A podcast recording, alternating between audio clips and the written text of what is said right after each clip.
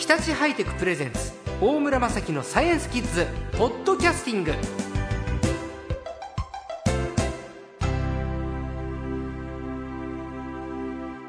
さあ、今週の最高も日本で一番ハヤブサに詳しいですね、ノンフィクション作家の山根和馬さんです。こんばんは。こんばんは。先週伺いました、えー、今はやぶさツーが目指している小惑星 いちきゅうきゅうきゅうジェイユースリー、 なんと直径がきゅうひゃくメートルという極めて小さな的めがけて今、はい、えー、日本の宇宙開発一新かけて飛んでるわけですね。でも前あのはやぶさワンが行ったのはごひゃくごじゅうメートルですから、も小惑星イトカワっていうのはもっとちっちゃかったんですか。そうですそうです、まあ、小惑星っていうのは、まあ、あの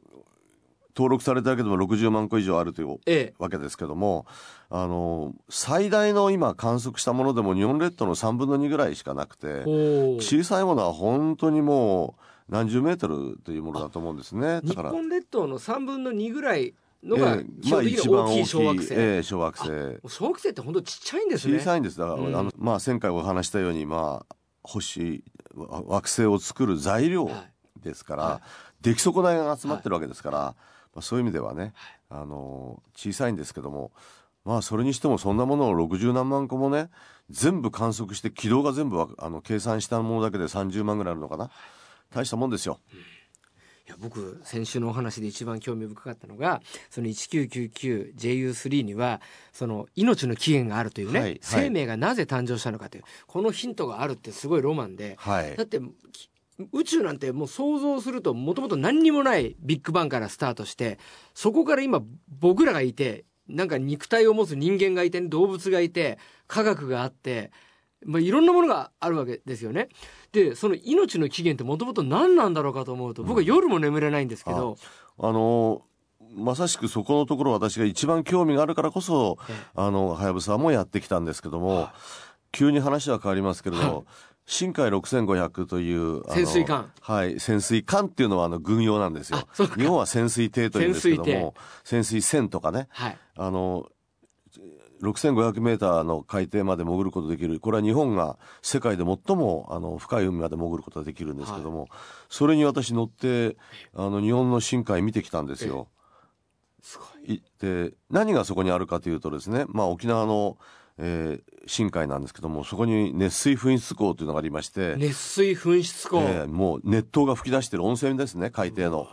で温度測ったらさんびゃくにじゅうどぐらいあるんですけども、なんで水がねさんびゃくにじゅうどで沸騰するのかっていえば、ものすごい圧力だからですよね。あ、はい、沸点が高い、えー、富士山の山頂だとお湯ははちじゅうどで沸騰しますね、はい、逆で下はさんびゃくどになってもうまだ沸騰しないみたいな、うん、そういう、まあ、深いところだったんですけども、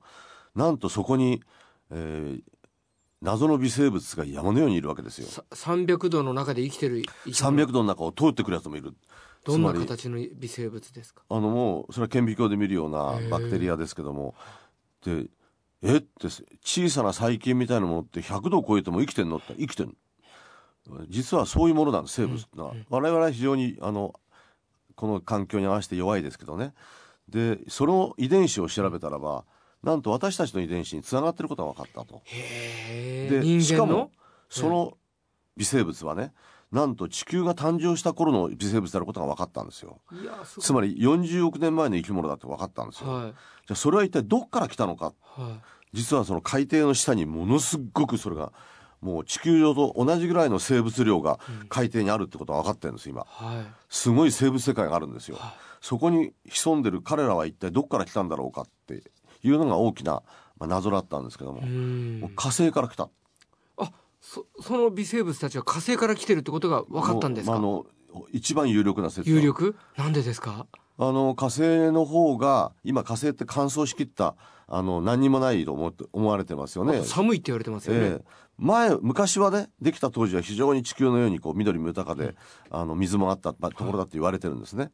でそこにあった微生物がなんか隕石かなんかバーンと当たってパーンって弾かれて石の中に入ったまま、さっき言ったようにひゃくどでもにひゃくどでも生きてるし、マイナスにひゃくどでも生きてるんですよ。それがだから何億年地球あの宇宙を旅して地球にやってきて、海の底に行って、それがこう広がって我々に進化したと言われてる。いわゆる火星から弾けてきた物質が地球に飛び火して、生命が生命がね、うん、それが飛び火してその海の底で今まで生きてる。はいはい。へえ、それが火星発だったんですね、はい、もう何億年前だろうと言われて、だからアメリカが今ものすごい火星探査に力を入れてるのはそれですよ。それを探すんですよ。よく火星に生物があった痕跡があるというのは、はい、そ, そういうゆえんなんですか。そのためには水が必要なんですよ、生物には、はい、だから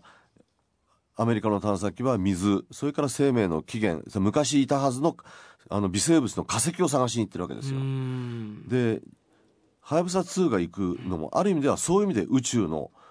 生命って宇宙に生まれてるわけですね、どっかで。それを探りに行くわけです。同じなんです。だから火星と木星の間のあたりに いちきゅうきゅうきゅうジェイユースリー はいるんですよね。そうです、ええ、そうするとじゃあそのさっきの火星の話じゃないですけれど、うん、生命体微生物のあのそれはつまり今おっしゃったのは太陽系の話ですけども、はい、実はビッグバンってひゃくさんじゅうはちおくねんまえに起こって、はい、でその約さんじゅうはちまんねんごに宇宙の這い上がりというのがあって、そこからあの光やあのこう電波が出始めるので、私たちはひゃくさんじゅうはちおくねんまえからさんじゅうはちまんねんごの姿を今見ることができるわけ、うん、で驚いたことにそのビッグバンの極めて初期の段階でもう私たちの生命の材料になるものができ始めてるんです。だから今回は いちきゅうきゅうきゅうジェイユースリー に行ってそういう材料をもあの持って帰るのが目的ですけれども、実はこの広い宇宙の中に実は同じような生命の材料がもうひゃくおくねん以上前にも作られてるってことが分かってきてるんですよ。まあ、そういうことですよね。ということはどっか宇宙のもう至るところにね、うん、我々のようなあの生物が、うん、生命がいておかしくない、うん、そうですよね、ことになるわけです。うん、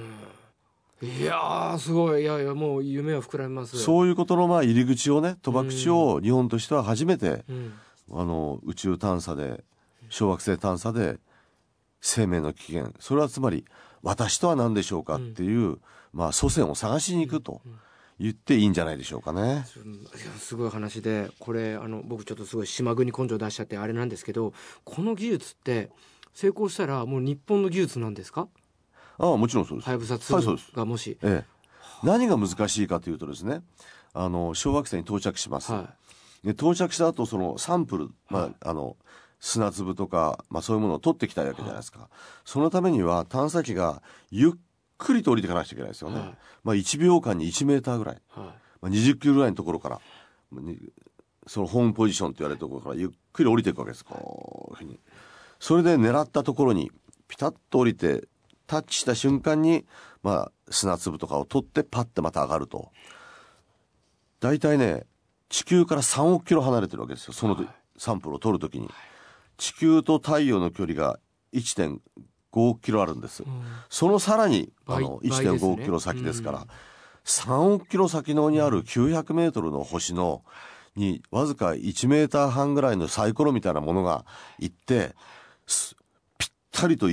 メーターぐらいのた目標に向かって正確に降りてくるなんてことはもう想像もできないじゃないですか。すごいですね。しかもそれリモコンでやろうと思ったら、うん、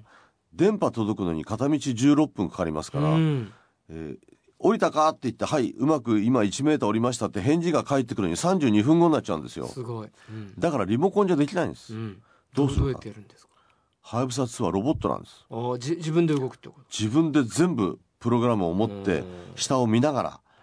いろんなレンズ、あのカメラやセンサーで見ながら、こうって言われた通りだな、こっちだな、ちょっとよんセンチこっち来ちゃったら元にもう少しこっちずらそうとか、俺ちょっと今傾いちゃったからもうちょっとまっすぐになろうとかいうのを全部自分で判断しながらしずしずしずと降りていくんですよ。いや、すごく今誇りを持って、これはもうとてつもない技術ですね。